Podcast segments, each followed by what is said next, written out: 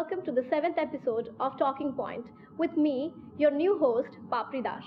Our guest today is known for his association with multiple brands, be it technology, broadcast media, or real estate. Each brand he has represented, he has added a new identity to it. And now he has ventured e-commerce as the Chief Marketing Officer of Housing.com, Prateek Seal. Welcome, Prateek. Thank you. You've been associated with Samsung, you have been associated with Micromax and Star as well, and now you're with Housing. These are different spheres. So when you are switching from one sphere to another, how challenging is it? Or is it even a challenge? Every new assignment is always a challenge, but having said that, I always wanted to be category agnostic, and I personally believe that it's the same consumer. It's just that the mindset changes with each category. The consumption mindset changes, so that's the only challenge I always I face. And learning a category, its nuances, do's and don'ts is always a challenge for the first 6 months. After that, it's interesting. And what's life without a challenge? And what about now you're with Housing? So how's the team? It's young, fresh. So what's it like? What's the day like in Housing.com? It's 10x exciting because of the sheer fact that the average age in this organization is about 26, 27. So there is that the enthusiasm that youth brings in. All at the same time, there's a balance of seasoned professionals who bring in that experience onto the board, experience and expertise. And most people in their 40s also have that enthusiasm, energy, curiosity of a 20-something. Like you said, Housing.com, there's a lot of youngsters and the energy, the vibe, everything is very young, fresh. There must be a lot of people who look up to you and come to you for advice. What do you say to them then? The audience of consumers in this country is getting younger day by day. Who'd know the consumer better than the consumer themselves?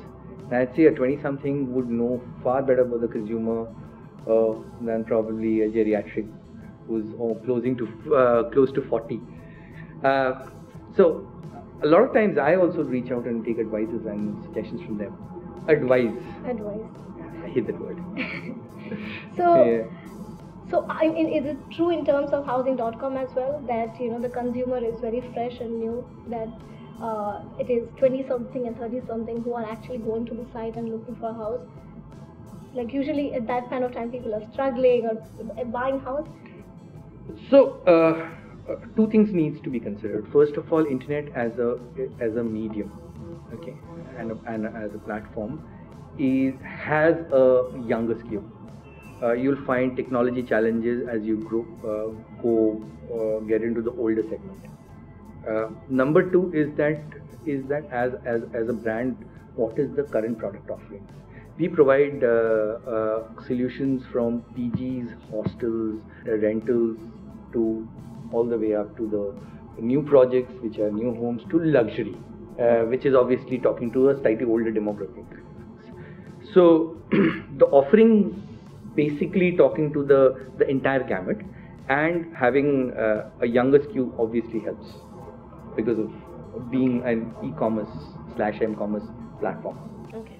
So like you said, you do not like advice. So I'm guessing that... I didn't say I don't like advice. I hate the word advice. You hate the word advice. Yeah. But when you're starting off your career, has there been any people who have given you those right suggestions? Any role model or inspirational person you look up to? I've learned from many different people, and I'd not be able to single out one person and say that, okay, fine, this person has been my mentor or a godfather. But I've considered every person who worked with me, may that be my reporting manager or the person reporting to me or my colleague. Most of them have had a good word or two to say. And I've learned from that, learned from my my or other verticals doings, what have they done, what have they executed well, and I've also learned from others' mistakes and my mistakes as well. So I'd say is that the biggest mentor for me has been experience, if you want to personify him as a human being. You're a student of chemistry, you graduated with chemistry as your faculty. So from there to marketing, branding, how did that happen? It's a huge switch. So I did my college in Calcutta. So I was in this college called St. Xavier's. If anyone who's familiar with Calcutta would know that it's on Park Street, and that's also used to be the hotbed for most advertising creative people. So those days the hottest agency used to be this agency called Clarion. I doubt whether that exists anymore, but yeah, some real legendary people, including someone like Satyajit Ray, used to work there. I remember there was this TVC by Ericsson mobile for one black coffee please, and that was like really some stuff that those days Ogilvy was doing for fabric calls. Things like that basically made me get attracted towards advertising and communication, so to speak. So I wanted to get into advertising, and it was like a good Bengali boy, there was a huge amount of pressure on academics. So I finished my graduation in chemistry, then I enrolled into MSc as well, into biochemistry. My parents, my grandparents, they all wanted me to finish my MSc, go to US, do my postdoctoral studies, do a PhD, get into research, etc., etc. And not my cup of tea, and I dropped out from MSc and basically got into advertising. I'd not say that I ran away to Delhi, but yeah, of course I'd taken a vacation to go to Delhi for a job. I landed up in a very smallish agency. There was a gentleman called Sudhir Lal, advertising legend in the Delhi circuit. I learned a lot for the first couple of years. So one of my first assignments was Delhi Metro. So basically create the entire identity, logo, mascot, the look and feel, etc. In hindsight, when I look back and I look at that work, and I cringe. But yeah, I was really proud of it, and I still am. That's why I'm. Can you share what it was? What was the campaign? I'm sure you. It was a typical government client. They had, that was 1998. Mindset was very contemporary for the consumers. The brands were basically so some of the leading brands were actually stretching the consumer expectation. The Sarkari clients were still stuck in the 1960s. Staying in Delhi, starting off your career there, what were the challenges? Something which is unique to you. Yeah, there were two things that was there. Of course, one was more functional. I mean, you land up in a city, start staying in a one bedroom setup. You stay, you land up eating outside, you land up eating junk, and land up falling sick.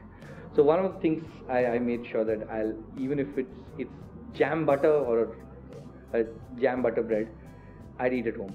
What's more important is that hailing from Calcutta, timid Bengali boy, and I'll just learn that Delhi is an aggressive city, and justifiably so. You have to be aggressive.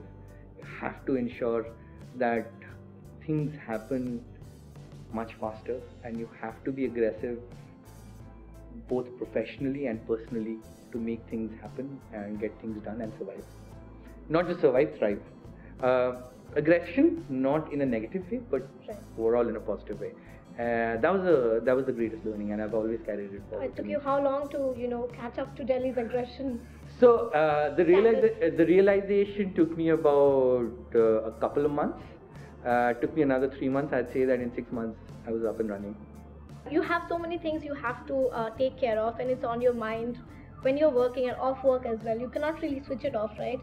And you have such a young daughter who wants your attention at this point of time. So how do you manage that? How do you balance that? So with my wife, she understands. Of course, she was a professional. She's taken a sabbatical for our daughter. If I were to say I've managed to balance my working life, personal life, I'd be lying. None of us have, and maybe if someone has, I would like to take the person's advice, quote unquote, because that's one place I'd like to take some advice. More often than not, when you land up in an organization which is building a brand right from scratch, you also have to build a marketing team. So initial days you'll probably have to multiple hats. You'll have to put in that 18-20 hours sometimes, till about the time you create create teams. You basically build up a team who could take in responsibilities for the various verticals. You'll have to multiple hat, and that time you really ignore your family, and that's something that I hate about myself. So you mentioned that how in your generation you felt that academics was the prime focus, and being a father, how are you going to make sure that you're not going to do the same mistake that probably the earlier generation did? I think education is overrated. Yes, I really don't care. I mean, when I look at my brother is about 16 years younger than me. So he was he got about 97% in his boards. He was straight A's in his A levels. He decided to get into graphic animation. I deep down I was a little taken aback. I thought maybe he'll get into economics, or he'll get into something far more fancier. When he got into graphic animation, when I look back and I see that people with offbeat career are far more successful than people doing traditional so-called safe, safe careers. I mean, if I were to see my batchmates who've taken non-traditional careers are doing far better in life. And I'm not talking about economically. I'm talking both. I'm also talking about peace of mind. They're financially better off. They have far better job satisfaction because they've chased their passion and they're doing far better. And then people who got into this thing, I think education is overrated. So Micromax, Star TV, Housing.com now. I know you have mentioned in earlier interviews that you like building brands from scratch. But have you ever thought of having a brand of your own? If you can do it for another brand, why not for yourself? Why not create and own a brand of your own? If I decide to invest my time and energy into building a brand, that brand is my own. I always align to it. I always abide by it. I always use Vodafone for that matter. Always use Micromax for that matter. So if I invest my emotion and time into a brand, it's my own brand. Having said that, what you're talking about is basically having a brand which maybe a startup kind of a thing. So right now, I think my addiction is all about creating brands. I don't know. Maybe in the future, when I want to evolve and graduate into building businesses, probably I'll think of it. But building your own brand is not necessary. You build an organization. You build your own business. Yeah. Brand becomes a subset to that process. So when I graduate into building businesses, maybe I'll contemplate. But right now, as an aside, I think most bongs are risk averse, and we have great employees, not so much as entrepreneurs. I don't know, something to do with our DNA, the way we are mentally hardwired. I don't know. Well, that's it for now. Thank you. Yes. Great. Thank you.